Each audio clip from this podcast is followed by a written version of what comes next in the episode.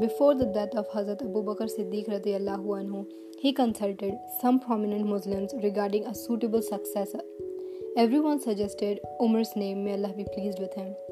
Hazrat Umar bin al-Khattab radiallahu anhu not only conquered a vast area during his 10 year of Caliphate, but also implemented a great system of administration. In the year 644 AD, he was fatally stabbed by a Persian slave while he was saying his prayer in the mosque.